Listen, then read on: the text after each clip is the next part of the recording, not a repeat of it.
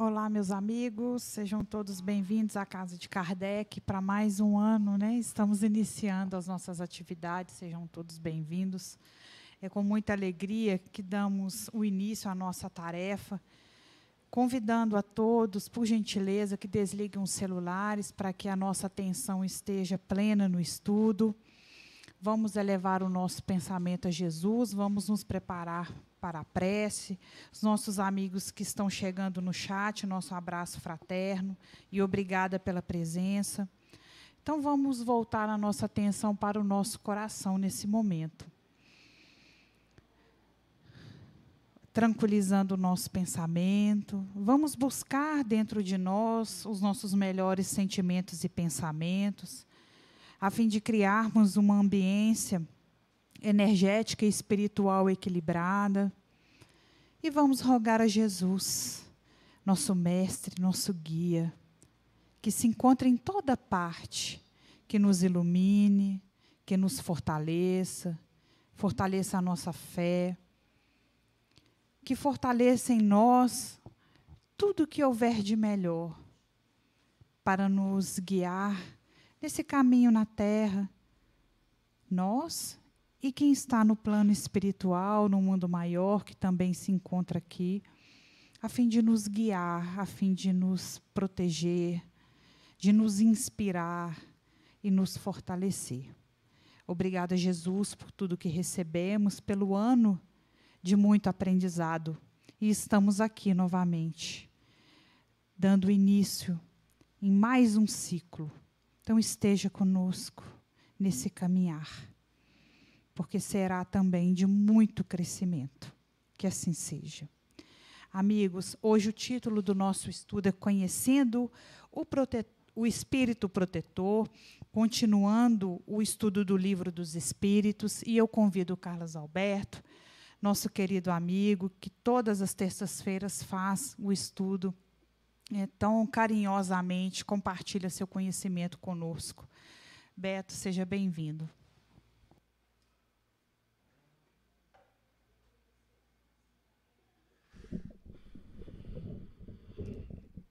Bora lá?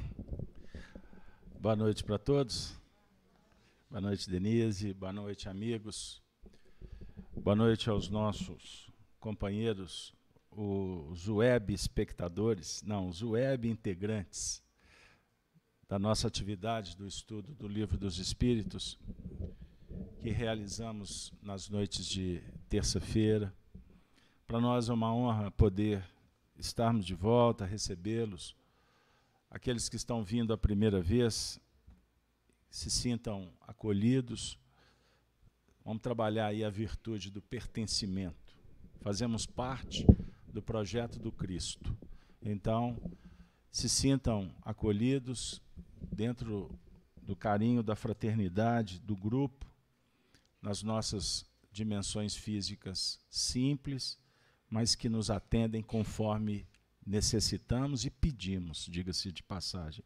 Portanto, estamos muito felizes poder ter fundado essa casa exatamente no dia é, 1 de abril do ano de 2008.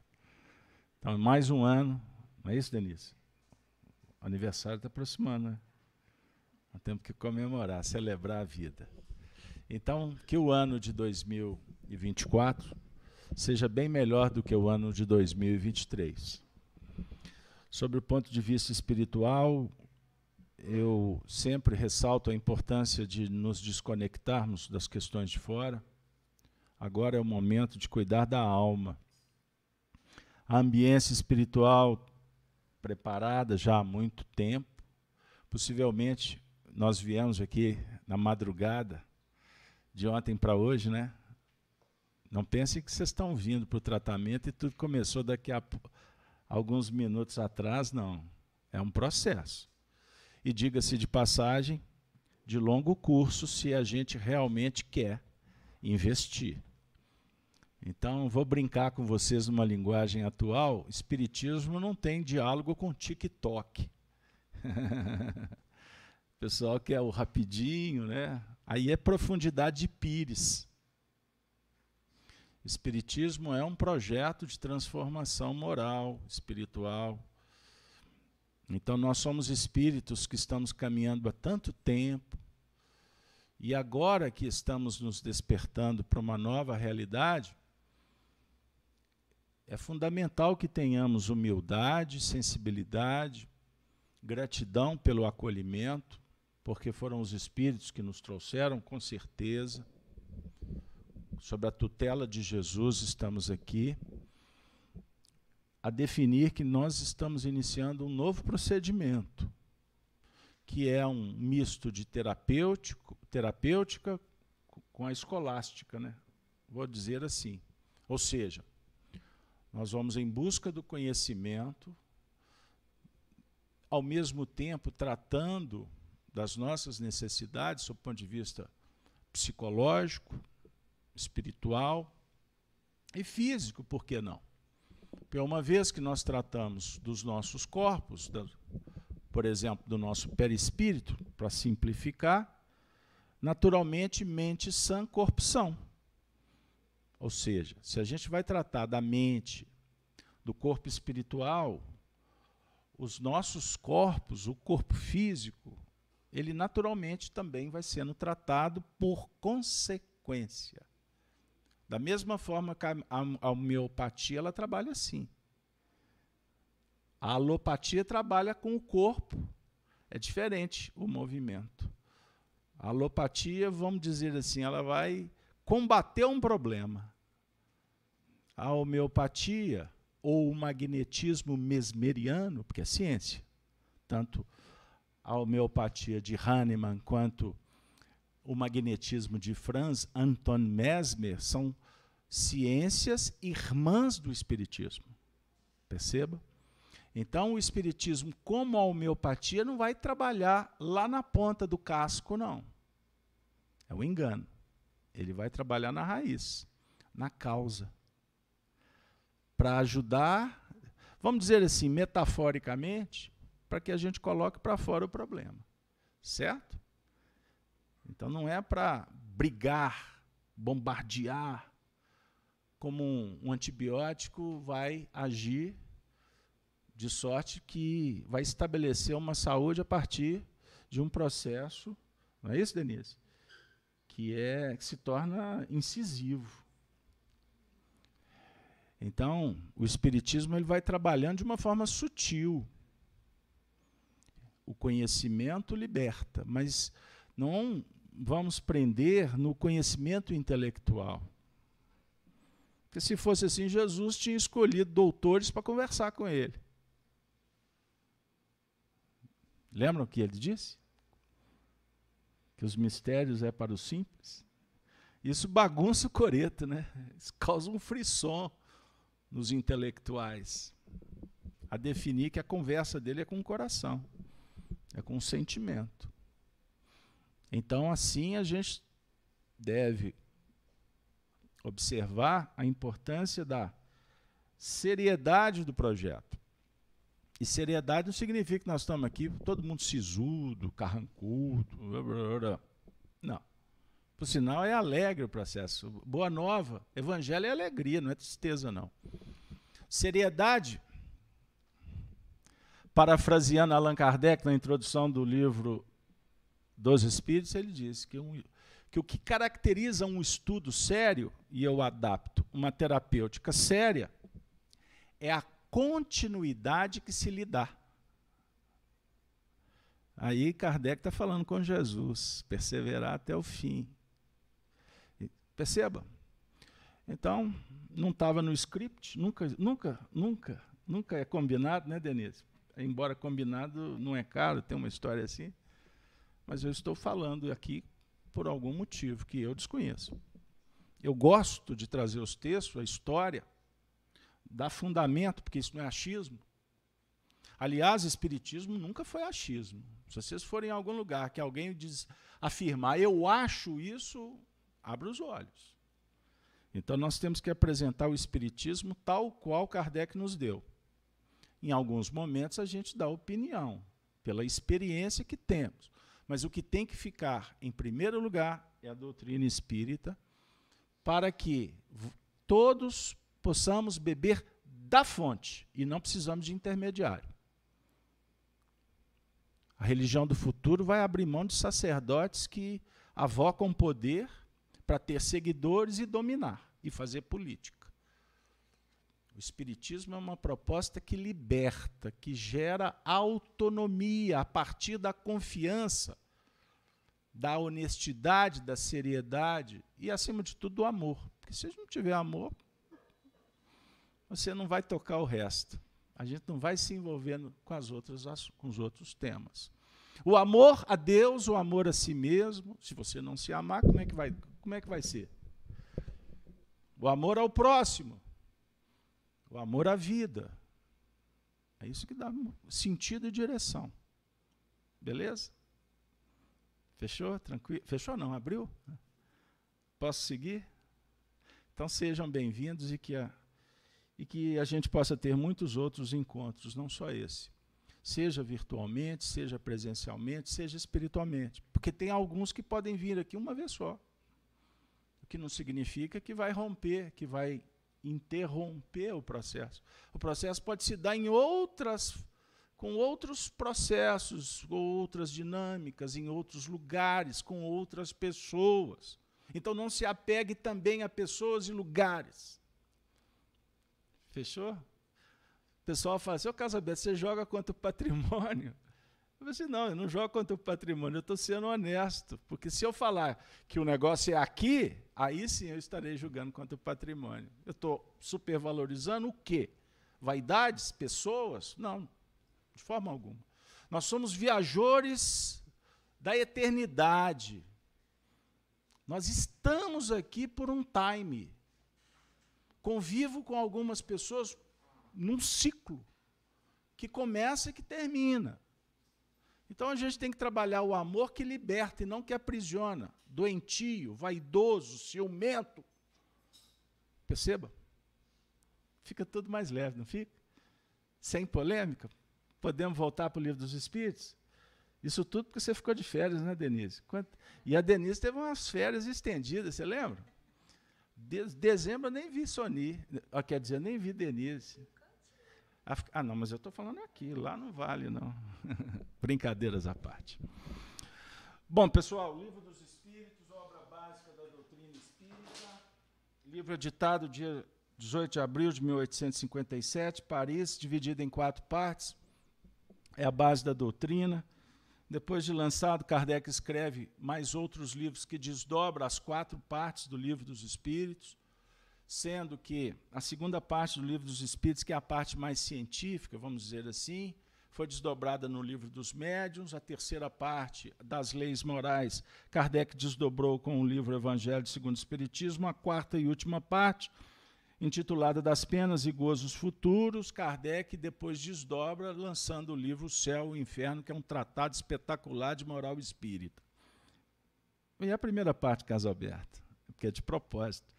Ele deixou por último comentar a primeira parte do livro dos Espíritos, que é a parte filosófica, e ele lança o livro A Gênese, os Milagres e as Predições segundo o Espiritismo, em 1868. E para o estudioso, eu dou aqui um elemento, uma pérola. Nós temos o Pentateuco mosaico, os cinco grandes livros do Novo Testamento e os cinco livros da doutrina espírita. O primeiro livro de Moisés, Gênese o último livro de Kardec, A Gênese. Nada por acaso no cenário, no planejamento espiritual. Denise, você pegou o microfone, já está querendo falar? Vai ler para nós, não vai? Quero ler. O pessoal está com saudade da voz da Denise. Mas antes disso, Denise, só para fazer um introito, nós estamos trabalhando com a intervenção dos espíritos no mundo corporal. Vocês me desculpem, eu estou com a introdução mais extensa, mas é só para a gente criar sintonia com o trabalho que foi interrompido em dezembro. Estamos trabalhando com os espíritos protetores, não é isso mesmo? Então, hoje nós vamos trabalhar a questão do, dos anjos da guarda, espíritos protetores familiares ou simpáticos, com a questão. É, a de hoje é 506, Denise? 504 a 506. Muito bem. é responsável. Não. O espírito protetor, conexão rápida. 503. Não está aí, viu, Bruno? O espírito protetor que vê o seu protegido seguir o mau caminho, apesar dos conselhos que lhe dá, sofre com isso? Esse fato não constitui motivo de perturbação para a sua felicidade? A turma que está conosco há mais tempo vai se lembrar dessa questão.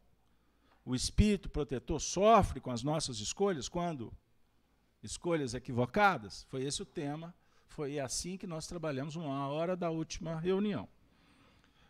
A resposta é: sofre com os erros do seu protegido e os lamenta, embora essa aflição nada tenha de, das angústias da paternidade terrena, porque ele sabe que há remédio para o mal e que não se faz, o que não se faz hoje, amanhã se fará. Então o espírito sofre, o, so, o espírito so, so, superior, protetor, sofre. Sofre Sofrer como? Aí entra uma questão de filosofia profunda. Vamos dizer assim, não é que ele, não, ele vai sofrer com essa sofrência toda, que passional, emocional, que caracteriza principalmente espírito latino, né? o brasileiro adora sofrer, adora aumentar o problema. Não é isso. Ele lamenta. Ele está vendo um, que o, o discípulo, né, o, o pupilo, está fazendo escolhas complicadas, está caminhando na direção do precipício.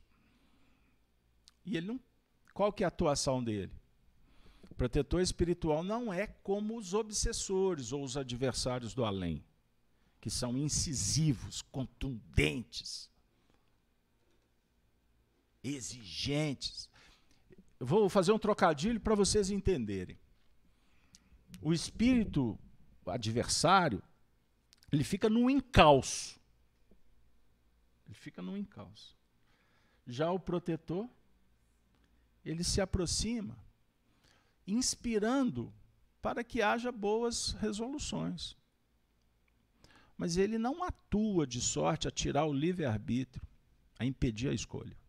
Porque senão, se ele assim fizesse, ele tiraria a oportunidade do aprendizado. Entenderam? Por isso é que os materialistas aí coçam a cabeça quando o assunto é o anjo guardião. Acham que existe uma batalha no mundo espiritual entre o adversário e o anjo. Aí a gente cai na bobagem até de falar quando você não se dá bem com alguém por aí, dizendo assim: meu anjo não bateu com o do outro. Poxa, se são anjos, como é que eles não vão bater um com o outro? São professores, são espíritos de alta envergadura, não são passionais. Conseguem discernir, saber, dosar, pacientes, resilientes. Eles nos conhecem de outras vidas. Eles sabem quais são as nossas tendências. Eu vi falar que agora inteligência, inteligência artificial Está sendo usado até nos Estados Unidos agora para fazer previsão de um crime. Vou fazer um encaixe aqui só para vocês entenderem. Começa a estudar o comportamento do indivíduo e já começa a mensurar a possibilidade. Vamos imaginar, transcendendo, que o espírito protetor, nos conhecendo, sabendo como que nós lidamos com os sentimentos egóicos, a repetição, conhecendo os vícios.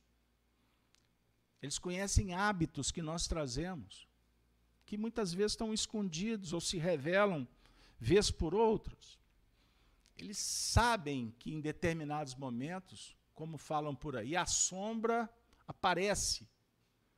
Então eles conseguem fazer previsão. Aliás, profecia é uma ciência divina. Não essa que eles usam por aqui. Por isso que Jesus fez profecias. Espírito superior vê à frente. Perceba? Então, para me passar a leitura para Denise, eles sofrem assim, eles lamentam. Eles até tentam ajudar. Alguém dando um conselho, costuma uma porta fechar, um objeto cair, o pneu furar. Seria como se, vamos tentar, vai, vai jogar tudo por terra. custou chegar aqui. Mas não podem impedir que as coisas aconteçam. Perceberam? Então, quando acontece, aí eles vão ter que trabalhar na, ajudando o indivíduo a soerguer e reparar. Espiritismo, na sua teoria moral, escolha, desescolha, escolha, semeadura, resposta, sincronicidade, causa e efeito. Então, quando a gente faz uma escolha que não, a gente não se dá bem, não foi legal, consciência pegou, aí vem o que por consequência? Quando descoberta, quando descobre. Não é a dor moral? Quando você começa a sentir o impacto da escolha, aí brota o movimento da expiação. Aí a gente está dialogando com a teoria moral espírita. A expiação é, é o movimento conflituoso que acontece na nossa intimidade e a, as forças, é, ao, as forças, as circunstâncias favorecem para que se coloque para fora para resolver. Então é expiar, tirar de dentro. Eu estou falando em nível moral, beleza? Tranquilo? Então tem muitas coisas na nossa vida que a gente fica remoendo porque não resolveu. Esse remoer aqui dá uma ideia do que eu estou falando sobre expiação. Aí no, momento que você faz a escolha, eu vou resolver. Bora lá. O benfeitor espiritual estará, estará contigo, beleza? Ele não vai te deixar sozinho nessa. Porque ele se comprometeu. Lembra quando Jesus falou assim: Não vos deixarei órfãos? É essa a teoria. Então, se eles são representantes do alto, eles são cristãos. Eles são seguidores do Cristo. Eles vivem o Evangelho porque sabem, isso já é concebido, já é uma realidade que o Evangelho alimenta, o, o, o Evangelho remedia, o Evangelho soluciona, porque o Evangelho é vivência da virtude. É a virtude operacionalizada. Você está treinando a virtude da escutatória. Escutar é virtude. A paciência é virtude. O saber esperar é virtude. A prudência é virtude. A coragem é virtude. Perceba? Quando você opera com a virtude, você está vivendo evangelho. Eu não estou falando evangelho de religiosos. Eu estou falando do Evangelho como ciência da vida, a arte do viver. E Jesus é o modelo, é o arquétipo, ele é a referência, porque ele, ele é, eu gosto dessa imagem, ele é o viajor do futuro que vem ao nosso encontro dizendo assim: Eu espero vocês. Então vocês precisam de andar. Vem. Para ser fiel. Mateus capítulo 11, verso 28. Vinde a mim, todos vós que estáis cansados e sobrecarregados, que eu vos aliviarei ponto e vírgula. Mas tomai sobre vós o meu jugo. Tomai sobre vós o meu jugo, o jugo dele é suave, é leve, então vamos embora. O jugo dele é o quê? O que, é que significa esse jugo? Um projeto. Você acha que é pagamento de conta, dívida? Embora se use esse expediente metaforicamente para falar que nós temos débitos. Mas isso é bem, vamos dizer assim, bem figurado. Porque se for pagar a conta, as contas são impagáveis na contabilidade das nossas escolhas do pretérito. Então, você não está aqui para ficar remoendo o passado. Tem muita gente aí que está preso. É espírita, está há 30 anos no espiritismo e está morto. Dentro da casa espírita. Lê, lê, lê, não entende. Na hora de escolher, repete, repete, porque está consubstanciado, está condicionado, melhor dizendo. Está condicionado àquele tipo de atitude psicológica. Cobrar, se mortificar, não dá chance, não perdoa, julga o tempo, o tempo todo está avaliando a cor da grama do vizinho. E não olha para o cultivo da sua própria terra Entenderam?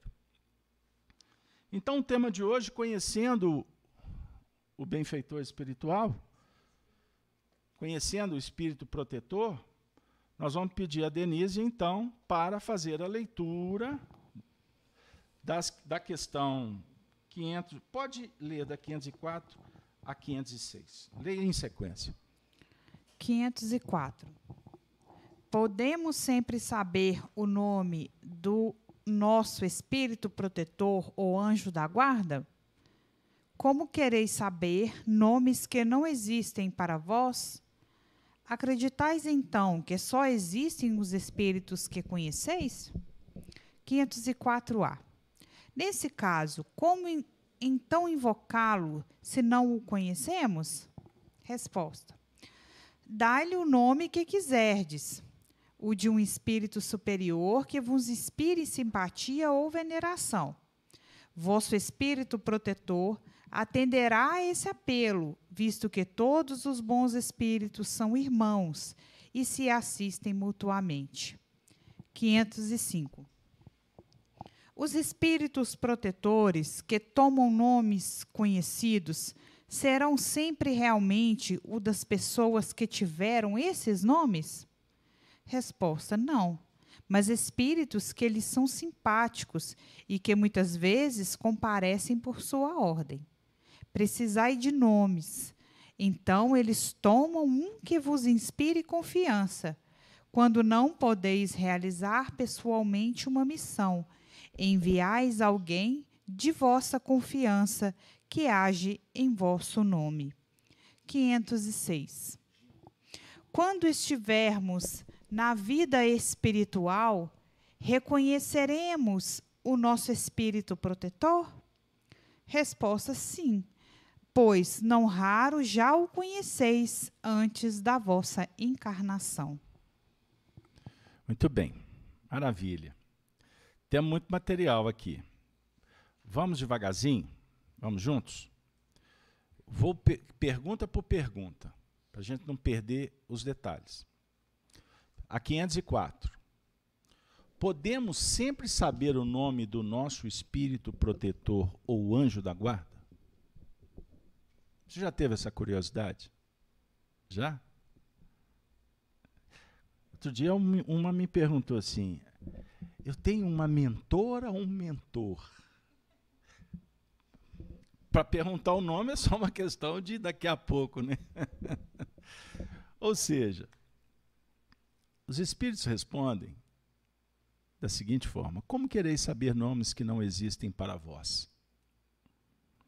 Acreditais então que só existem os espíritos que conheceis? Olha que portal sensacional que se abre.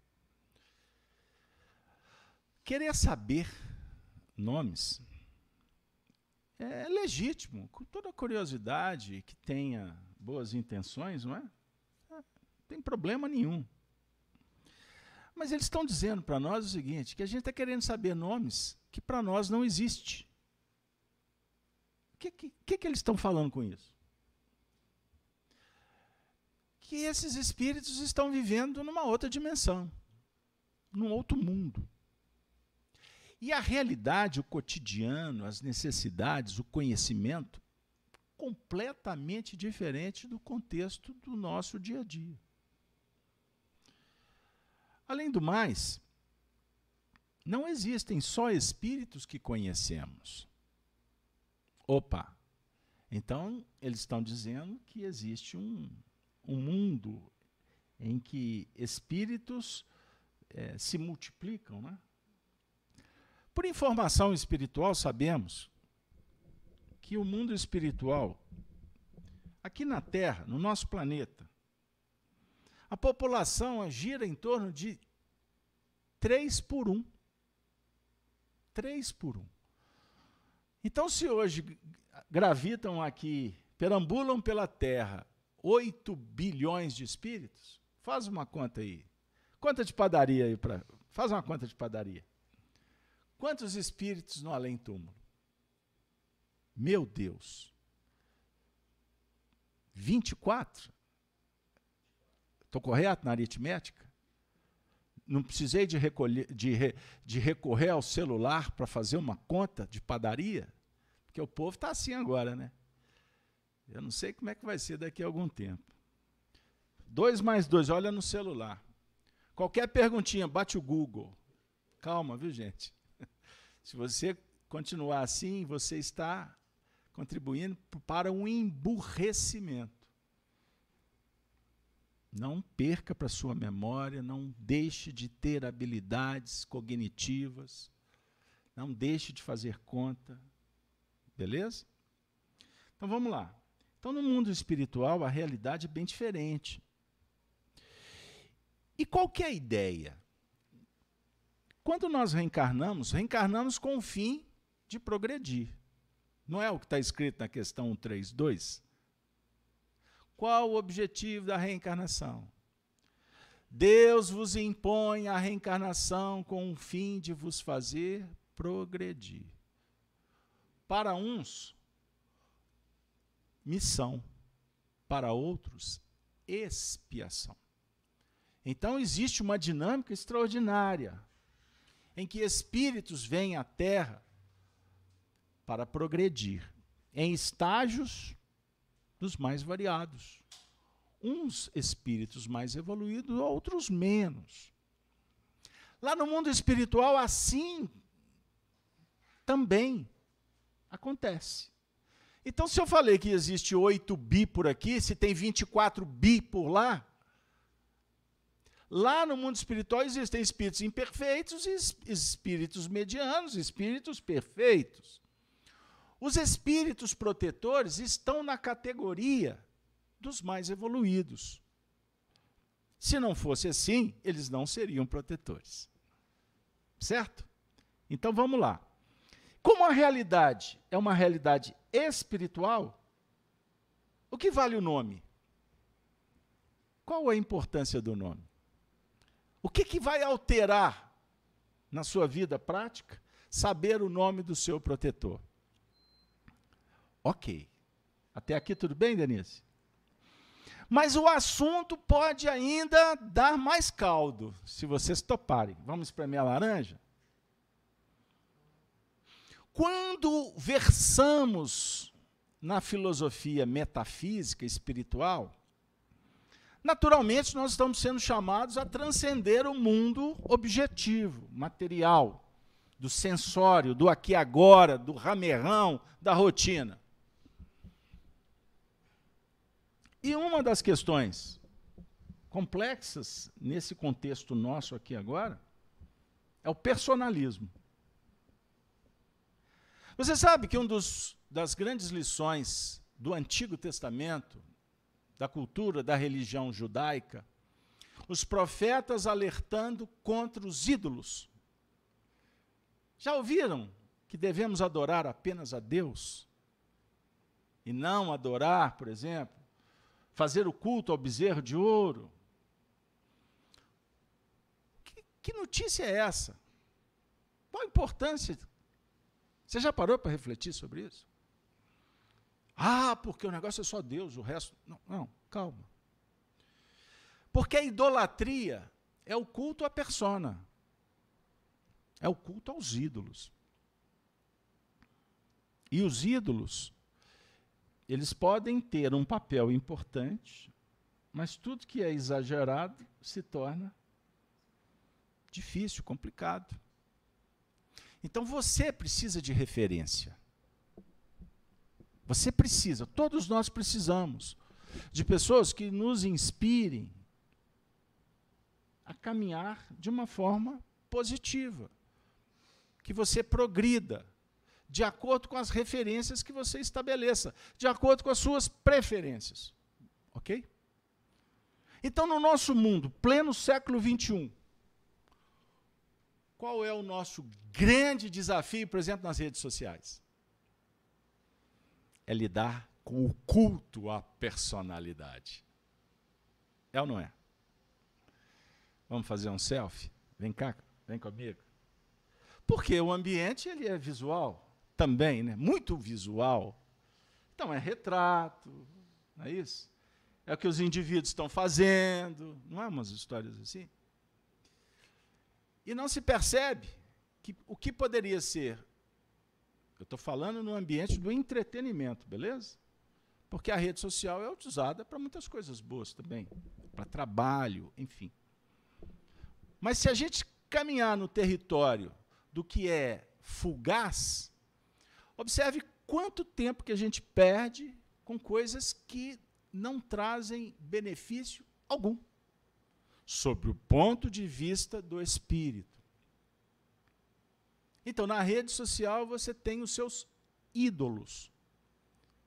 E boa parte, eu vou tomar cuidado, porque daqui a pouco eu vou ser cancelado. Você não pode falar contra o sistema. Mas não tem problema ser cancelado, não. Eu falo para os espíritos. Porque nós não temos interesse em agradar. Nosso trabalho é falar o que, que é a doutrina espírita, o que nos importa quanto espíritos. Se agrada ou não agrada os, os humanos. Mas voltando. Então nós insuflamos, nós alimentamos a própria personalidade. Não é assim? Eu não quero seguidores, eu não quero saber o que, que os outros estão o que, que eu estou fazendo e as pessoas precisam de saber o que eu estou fazendo. Vocês concordam que nós estamos alimentando ídolos? Então não é só. Antigamente o ídolo era a marca da calça, hein? Ah! Lembra quando você usava calça li? Não, Casalberto, você é antiquário demais. Hein? O seu ídolo era a marca do tênis. Eu já usei quichute.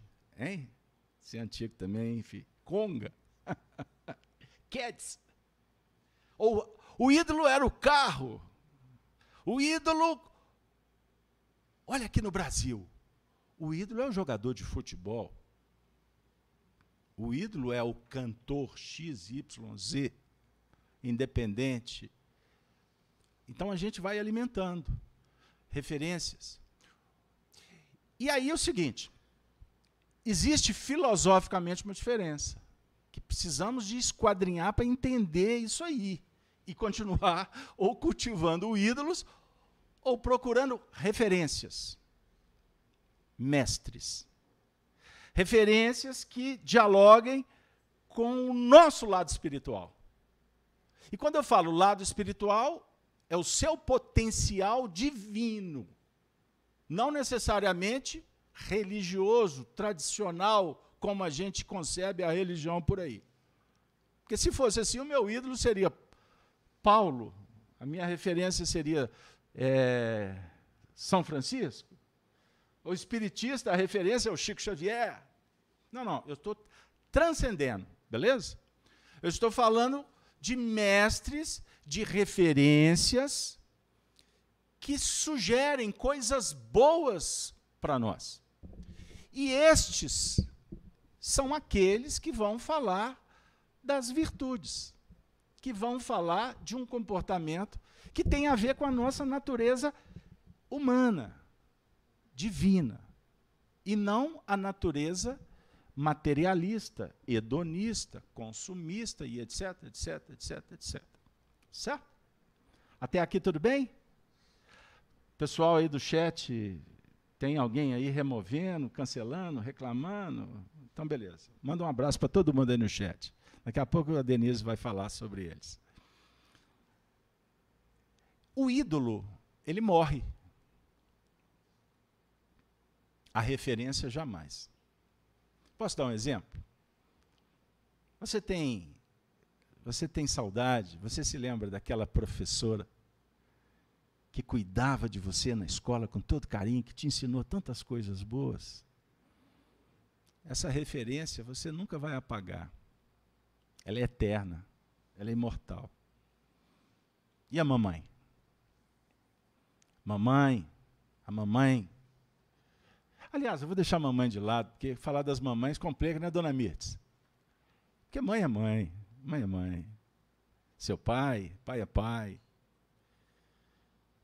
aquele tio, o seu avô, referências. Quantas vezes você sentou com eles e, ele, e eles Colocaram você no colo, te deram um conselho, te deram abrigo, alimento, legaram exemplos. Isso jamais, jamais a história vai apagar. Você sempre vai se lembrar deles. Alguma coisa vai sugerir que, inclusive, eles venham, como agora. Estão me alertando. Tem muita gente que veio aqui para reencontrar vocês. Porque vocês estão num ambiente propício para encontros com os imortais. E o espírito que ama, ele jamais esquece. Quem ama não esquece o nome. Quem ama não esquece a data. Ah, casamento, minha memória. Porque falta amor. Depois a gente conversa, para não dar polêmica. Então eles nos revisitam. nós somos é, pessoas muito importantes para eles. Então, quando a gente fala de referências, nós falamos de daqueles que se elevam, que estão acima da curva da mediocridade, do que, que é o meramente material, transitório, se tornam fulcros de radiação inapagável. Inapagável. Inapagável.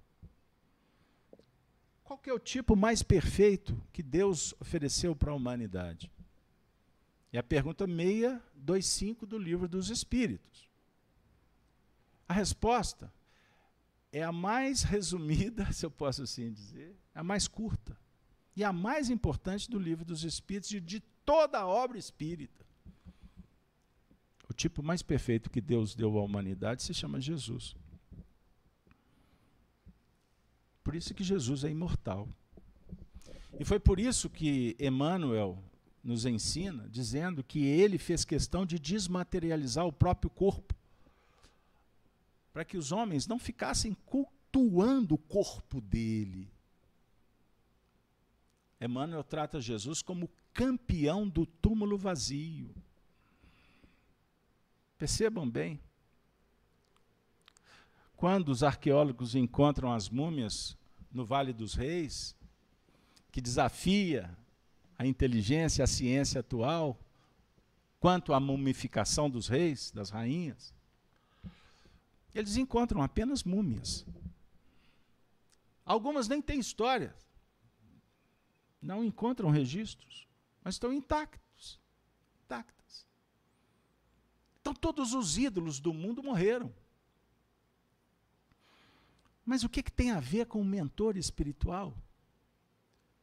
Tem a ver com o ensinamento aqui de uma sabedoria milenar, extraordinária. Que o nome não importa. Importa para mim o meu nome, porque assim você me conhece.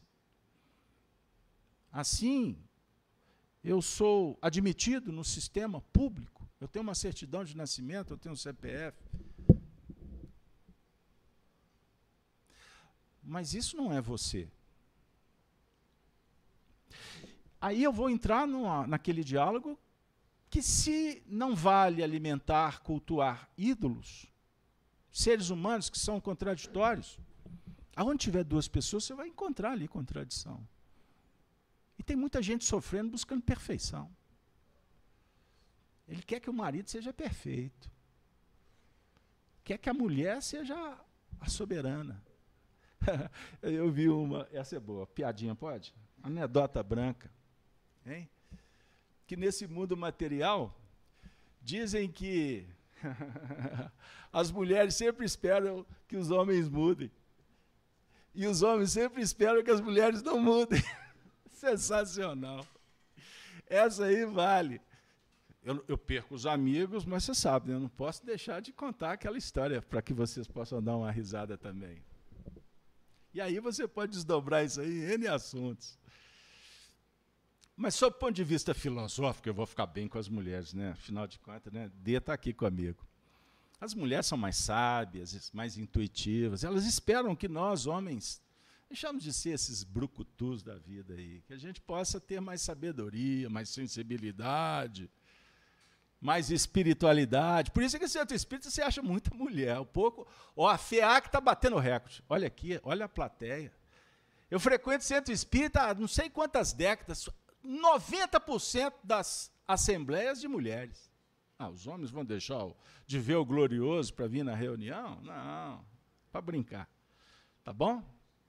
Mas, ou seja, a mulher espera que o homem progrida. Então vamos falar que a mulher representa o pensamento de um mentor espiritual. Ele espera que nós progridamos. E progredir moralmente, nós teremos que fazer escolhas. E a escolha é essa: abrir mão dos ídolos. Porque senão nós vamos morrer com eles. Compreenderam? Não é assim?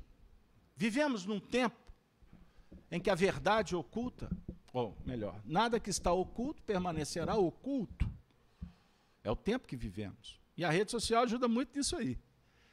Da hora para outra aparece um escândalo, né? Poxa, mas eu achei que até ele era santo.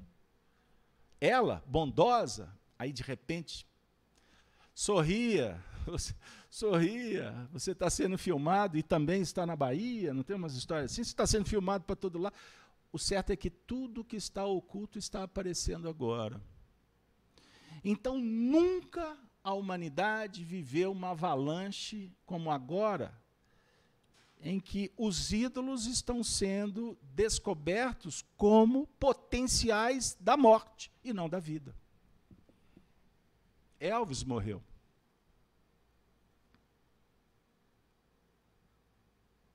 Frank Sinatra morreu. John Lennon morreu. Bette Davidson morreu. Vamos só brincar por aqui nessas cenas, com todo respeito ao espírito deles e dos seus familiares. Mas eles não foram referências aí em vários setores? O Pelé não era referência aqui no Brasil? Agora observem bem na nossa cultura brasileira quais são as nossas referências. Você consegue listar filósofos? Você consegue apresentar uma, uma lista prodigiosa de educadores, de referências moral, morais, como na política? Qual a referência que nós temos? Políticos honestos. O que, que a mídia vem nos apresentando ao longo do tempo, a não ser criar na nossa cabeça que precisamos de referência. Aí, naturalmente, eu sou obrigado a lembrar que os ídolos, décadas e décadas, foram fomentados pela imprensa e por essa mídia. Se você espremer, quantos dialogam conosco e nos ajudam a tratar dos conflitos que estamos vivendo agora? Desculpe, eu estou apertando aqui o calo um pouquinho, porque aí a gente vai entender que, por exemplo, Jesus, que é a nossa referência, não precisa de você ficar listando nomes, porque ele mesmo se autodenominou Espírito que veio não para satisfazer ao ego, e sim fazer a obra do Pai. Por isso ele falou: Eu não vim de mim mesmo.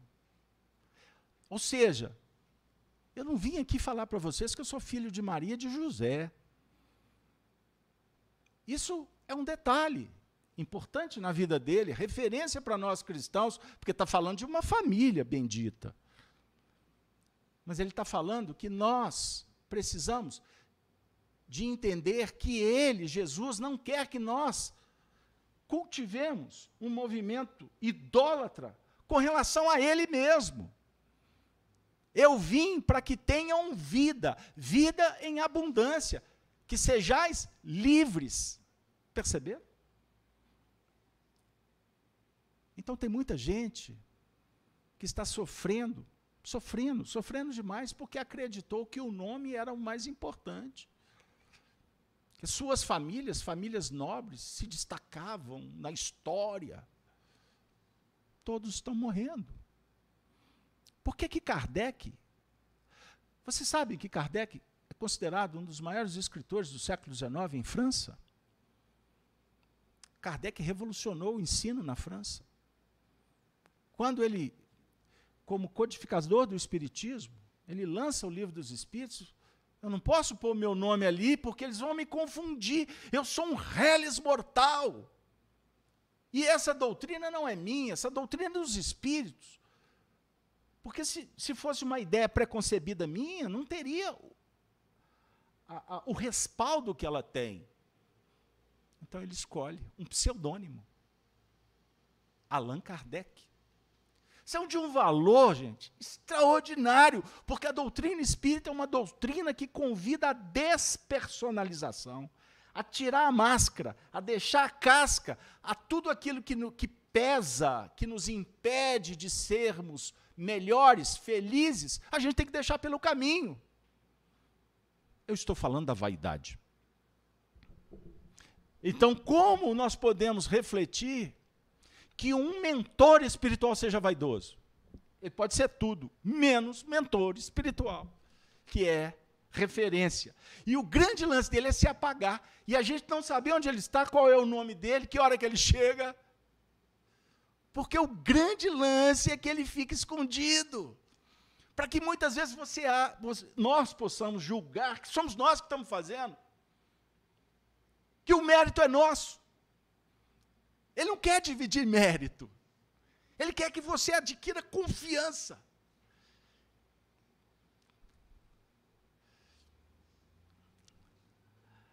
Eu posso falar porque a minha filha não assiste as minhas lives, porque diz Jesus que santo de casa não faz milagre, já basta os discursos dentro de casa e dizem que eu sou um pai chato para danar. Mas estava minha filha hoje comendo um bombom. Fomos almoçar, Aí ela pegou o bombom, foi descascar o bombom, aí o bombom caiu. Eu falei assim, ah, filho, é Lady Murphy, né? Espera aí, vou pegar um outro bombom. Dei o outro bombom. Foi abrir o bombom, o bombom escapuliu. Desisto. Eu fui lá. Aí eu não perguntei se queria outro bombom. Aí o romano entrou em cena. Fui lá, peguei outro bombom. Toma, minha filha. Antes de abrir, você está desistindo porque não a conseguiu descascar um bombom? Que você descasque milhares de bombons até conseguir. Você está aqui na Terra para superar os teus limites. Você veio aqui para se habilitar a fazer alguma coisa. Descubra o quê? Queres ajuda do pai? Vou contigo. Até um determinado momento. Mas dali para frente não dá. É você que tem que responder à prova. Eu não posso tomar o remédio para o enfermo. É ele que tem que beber. Compreendeu? É uma questão de conhecimento, tecnologia, habilidade coragem, coragem para o enfrentamento psicológico, sabendo que em determinados momentos é necessário recuar, tem que esperar, não adianta atropelar, não terceiriza o que te compete. Então, o copo é você que deve lavar, não peça para alguém lavar para você. Nossa, criei um problema. Arruma o teu quarto, outro problema. Você que tem que arrumar o seu quarto? Até quando alguém vai arrumar o quarto para você? Ou você vai entrar naquela vibe daquele companheiro, mamãe, traz a toalha. Oh, Denise, eu já contei isso em 3.780 palestras. Mamãe, traz a toalha. E o chinelo, mamãe? né, dona Mia? Ele só tem 72 anos. E lá vai a mamãe levando a toalha. Até hoje tem alguma coisa de estranho nesse processo. Então você tem que ter a coragem para enfrentar. Então, com isso, a gente vai refletindo sobre a importância do potencial que temos como espíritos, do apoio que é fundamental. Você não está sozinho. Ninguém está sozinho. Existe. Emmanuel apresenta uma lei universal intitulada solidariedade. Emmanuel falou que é universal. Então, quando você for solidário, você está sintonizado com essa lei. E eu garanto. Quem sou eu, hein? Mas eu aposto minhas fichas que a solidariedade vai te ajudar até o fim. Compreendeu? Porque você está sintonizando com essa proposta que é extremamente auspiciosa. Então nós vamos rapidinho entender que a questão 504A invocar o benfeitor espiritual se não o conhecemos, como? Como fazê-lo? E os espíritos respondem: o nome não importa. Dá o nome que você quiser. O de um espírito superior que vos inspire simpatia ou veneração. Vosso espírito protetor atenderá a esse apelo, visto que todos os espíritos bons são irmãos e se assistem mutuamente. Denise, comenta essa resposta e tem alguma contribuição do chat? É, tem três coisinhas que me chamaram a atenção ao longo do estudo. Uma questão da, da personificação, da gente não criar nomes nem ideias que nos ligam aos benfeitores que nos acompanham, os mentores, a ser algo. É, é, será que é alguém conhecido? Será que é alguém importante? E o Beto trouxe isso para a gente, né, que é muito singelo a estada deles conosco, pode ter uma vinculação é, intensa, mas também pode haver até uma troca de mentores ao longo da nossa encarnação. Não necessariamente teremos o mesmo mentor ao longo de nossa vida. Então, despersonalizar é muito importante. O segundo ponto é a questão do nosso sentimento para com eles. Muitas vezes, nós, em nossas orações ao longo de nossa vida, nós mal, mal lembramos da presença desses amigos junto a nós. E na questão 503, é, Kardec disse que o remédio chegaria para que nós possamos é, lidar com aquilo que precisamos melhorar. Então, o remédio vai chegar. Mas nós, com o estudo de hoje, sabemos que esse remédio chegará, muitas vezes ele será amargo, mas os nossos benfeitores estarão ao nosso lado, nos apoiando. Então, isso me chamou muita atenção, da questão de nós abrirmos o nosso campo mental, do nosso sentimento, para sentirmos mesmo a presença deles. E essas orientações chegarem de forma é, limpa, é, a fim de sentirmos mesmo esses conselhos. Eles estão ao nosso lado aguardando a nossa mudança, mas a mudança é nossa mesmo, literalmente, né? Eles nos dão o conselho, mas é, a atitude, o querer, ele é nosso, é muito pessoal. E então independe o nome que dermos, que quisermos dar a eles. Estou sendo repetitivo, o nome não importa, é, o conceito não importa, mas é o amor e a dedicação que eles trazem para conosco. Então, é, nos nossos momentos de oração, no momento em que encontrarmos com o nosso coração, buscarmos a presença desses amigos que, que estão e estarão sempre conosco. É, perdão, aqui no chat acabei falando demais. Não. Acho que é a primeira reunião da, do ano a gente está tá falante, né? É, muitos amigos presentes no estudo, é, alguns novos, mas muitos conhecidos, o Emerson, a Alice, a Kátia, a Aurivânia, que te mandou um abraço. É, o José Carlos fez aqui um link tão legal com a Kátia que eu gostaria de trazer, que vai enriquecer nosso estudo. O José Carlos perguntou: como se pode deixar de seguir Jesus? É seguir menos mortais na matéria? Aí a Kátia disse é, que que ela acredita que é uma questão de amadurecimento, que o que importa é acordar e não podermos dormir para sempre. É a lei. Então esse remédio vai chegar, ele vai às vezes ele vai ser amargo e vai nos despertar para a nossa mudança.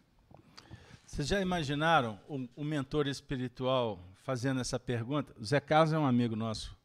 O Zé Carlos, salvo engano, ele é de Barbacena. Não é isso? Um abraço, Zé Carlos. Está conosco aí todas as manhãs no Gênesis no Lar também.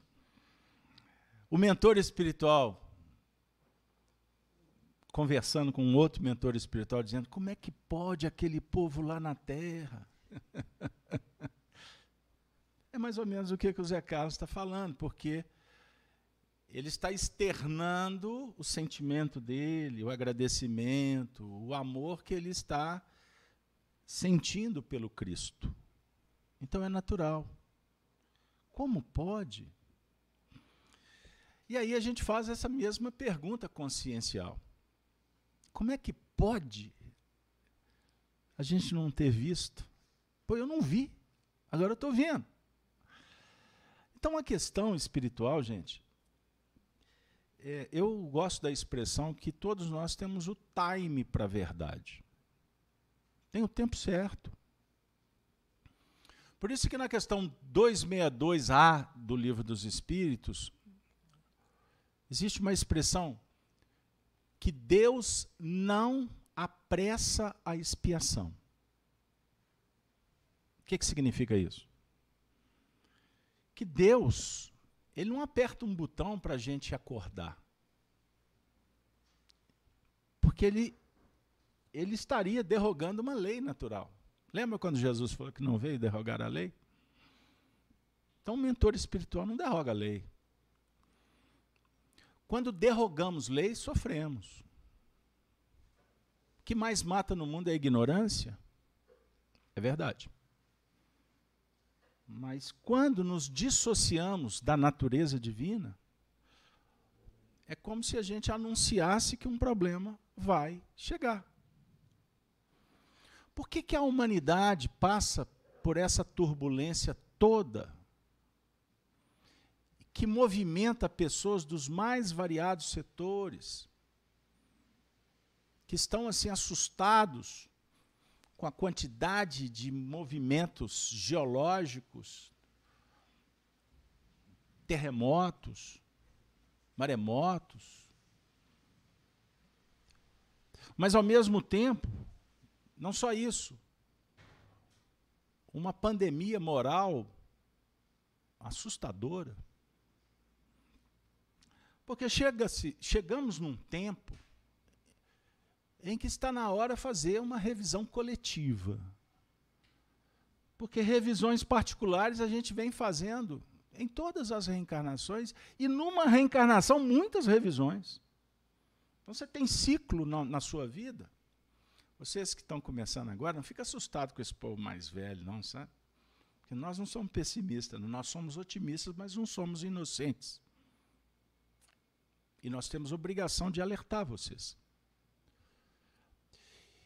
e levante a mão para o céu porque vocês estão aqui, porque a maioria não está interessada. Porque não tem base, as estruturas estão carcomidas. Tem muitos jovens que me procuram e falam assim, Caso Alberto, você podia fazer uns vídeos assim mais objetivos, para nos explicar algumas coisas assim que eu estou querendo saber. Faz uns podcasts assim, dão assim, N conselhos, e eu fico assim, meu Deus, que vontade de atendê-los. Mas não é assim que funciona.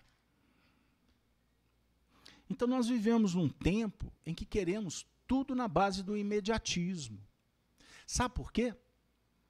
Isso é coletivo, ninguém te falou isso. É porque a nossa alma sabe que chegou a hora de tomar uma decisão certeira. Isso é geral. Mesmo os mais rebeldes, os que querem trocar os pés pelas mãos, os que os corruptos, os violentos, os que querem apenas brincar de viver nas ilusões, mesmo estes consciencialmente sabem que tem alguma coisa que não está correta. É como se a humanidade inteira fosse levada para um fronte e os espíritos. Foi isso planejado, tá bom? Vocês não estão descobrindo isso agora. Vocês só não se lembram. Porque todos possuímos um projeto reencarnatório. Todos. A não ser essas reencarnações expiatórias que o indivíduo nem sabe de onde que veio, nem para onde que vai. Ou já nasce cheio de disfunções, idiotia e etc. Isso aí são casos à parte. Mas todos fizemos um compromisso, um tratado, que contemporizou a misericórdia, disse assim: calma, nós vamos resolver, mas temos que resolver.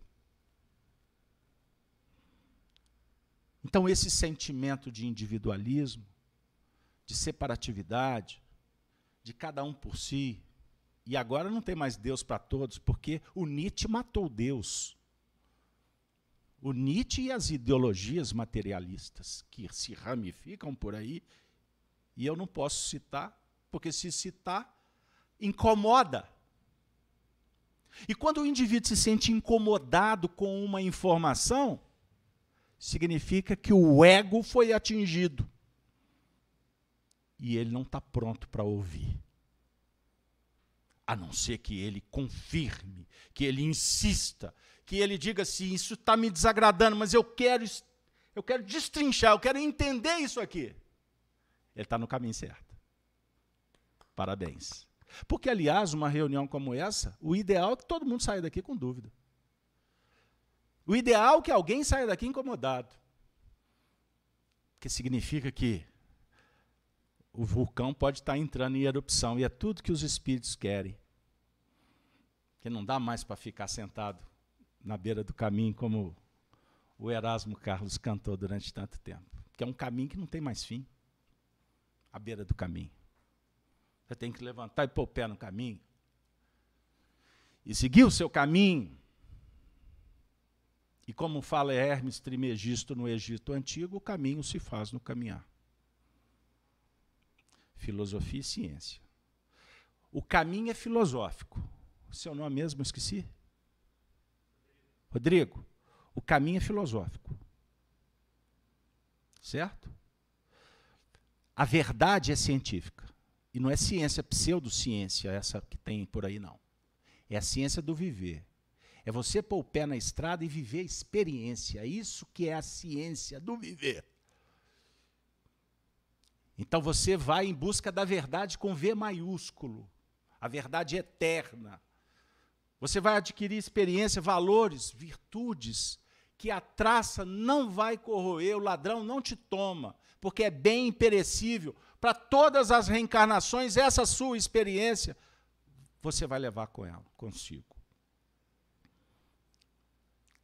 E lembra quando Jesus falou no capítulo 14 do Evangelho de João? Eu sou o caminho, a verdade e a vida. Aí ele completa dizendo: Ninguém vem, não é vai, ninguém vem ao Pai senão por mim. Essa síntese é a, da, é a síntese mais extraordinária de toda a filosofia humana. Ele está dizendo que o arquétipo perfeito é o da virtude. Ele não está falando dele, Jesus Nazaré. Ele está falando do Cristo, da essência divina que está dentro de todos vocês. Então, quando você fizer esse caminho, que não é lá fora, é aqui dentro, viver uma experiência singular, transcendente, virtuosa, moral, amorosa, amor, amor, amor. Aí tem vida. Porque o amor é alimento. O amor é remédio. O amor é sentido, é direção. O amor é tudo. Deus é amor. Deus é amor. Você é amor. Você não tem amor. Você é a expressão magnânima do próprio amor, porque você foi criado pelo amor. Não entendi. Não tem problema, a caminhada é eterna, é infinita. Então, ao invés de intelectualizar e querer esquadrinhar isso aí, adota uma vida simples. Saiba que os bons espíritos, que você pode chamar até de Santo Antônio, o espírita elege o santo Bezerra, não é? Maria Santíssima. Olha o que eu estou falando, hein? Você pode percorrer todas as escolas, com todos os santos, com todas, ou aquelas religiões que não têm santos, não importa, que estão adorando Deus, que estão buscando alguma coisa. Eles estão buscando referência. Isso é fundamental. Então, meu mentor espiritual, graças a Deus ele está comigo. Eu nunca perguntei o nome dele. Mas eu escuto na acústica da minha alma ele me chamando de filho. E ele só me chama de filho na hora que eu mais preciso de escutar a voz de um pai. Porque sem isso ele não fala. Ele sorri, olha assim, sisudo, introspectivo. Mas ele fala assim: resolva os teus problemas, porque eles são teus, mas eu estou com você. Perceberam? Então você não discute crença. Você não discute o time, a, a condição espiritual das pessoas. Mas saiba que esse mundo vai dizer sobre liberdade, individualidade, mas esse mundo é mentiroso. Porque ele fala de liberdade, ele fala de individualidade, mas ele constrange você o tempo todo. Ele mente para você. É o materialismo. Ele te conduz, ele manipula as massas. Ele te engana com noticiário que não é real. Mas ele sabe que você não tem outras fontes, então você adota aquilo como verdade absoluta. Mas são pautas. São narrativas. E nós estamos no momento do chega disso, do basta. O mundo não vai te fazer feliz que eu vou falar aqui para você, por favor, estude o que eu vou dizer. Ô, Gino, estude o que eu vou dizer. Nunca diga amém para ninguém. Estude. Portanto, leia bons livros. O que eu vou dizer é muito sério. No dia que você descobrir que a sua mulher não vai te fazer feliz, que o seu marido não vai te fazer feliz, que a sua família não vai te fazer feliz e muito menos infeliz. Você você está chegando lá, porque só você tem a competência de fazer com que a, a felicidade se eternize em você. Para isso é necessário encontrar Deus, que não está em lugar nenhum a não ser no seu coração. Se alguém está te fazendo feliz ou infeliz, significa que você está terceirizando. E no dia que ele foi embora? E no dia que você descobriu que não era bem assim? Portanto, só desilude quem se iludiu. Quem está do meu lado é alguém que está buscando também. Se eu puder facilitar, se eu puder ajudar, almas gêmeas é um conceito platônico. Alma gêmea nessa história de metade para cá, metade para lá, como o Fábio Júnior contou a história da laranja, né? Bonitinha, né? Metade para cá, metade para lá. alma gêmea são do, duas almas irmãs que dão as mãos para crescerem juntas, dividindo o pão, mas sabendo que um dia nós deixaremos de dar as mãos, pois necessitaremos voar. Mas essa experiência com estas almas ficarão guardadas para sempre no meu coração, porque eu não vim no mundo para amar uma pessoa. Quem é minha mãe, quem são meus irmãos, a não ser aqueles que fazem a vontade do meu Pai? Perceberam? Que não estão só aqui na Terra, estão no mundo espiritual, tem em outros mundos, em outros planetas. Pense nisso. Comece a abrir a porta Abra a janela, veja o sol. Veja a vida com outros olhos. Para de se vitimar. Para de reclamar. Você só está atraindo coisa ruim. Hoje eu conversando com um amigo espírita, ele falou, talvez me ouvindo, hein? Eu sou tão azarado, eu falei assim, não repita mais isso. Eu tenho liberdade. Ele falou, Beto, desculpa. Não, você não tem que pedir desculpa para mim, não. Toda vez que você fala que você é azarado, você está trazendo o que para você? Impedimentos. Você está criando uma crença limitante. E tudo vai dar errado, porque você não acredita que vai dar certo. Aí não é que o, o, o negócio caiu na sua cabeça, porque o mundo está conspirando contra. Você está sabotando o seu projeto, porque você não opera com autocompaixão, com alto amor, com alto perdão. Se não aconteceu, é porque não era para acontecer. Se tiver que acontecer, vai acontecer. A natureza ela vai te dar tudo que te pertence e tirar aquilo que não te pertence. É da lei. Que Deus abençoe os espíritos que estão conosco. Que abençoe essa alma querida, que, graças a Deus agora está encontrando o seu caminho. Isso aí. Tudo na hora certa. Tudo no tempo devido. E a gente tem que celebrar, não é isso? É isso aí. Desculpa, gente, de vez em quando a gente conversa com a turma do lado de lá, porque senão eu vou ser deselegante, não vou? Não estou brincando, estou falando sério. Que vocês possam voltar para os seus lares confiantes, que dias melhores se aproximam. Enquanto dias complexos se aproximam daqueles que precisam da complexidade. Você pode viver o mundo da regeneração aqui e agora.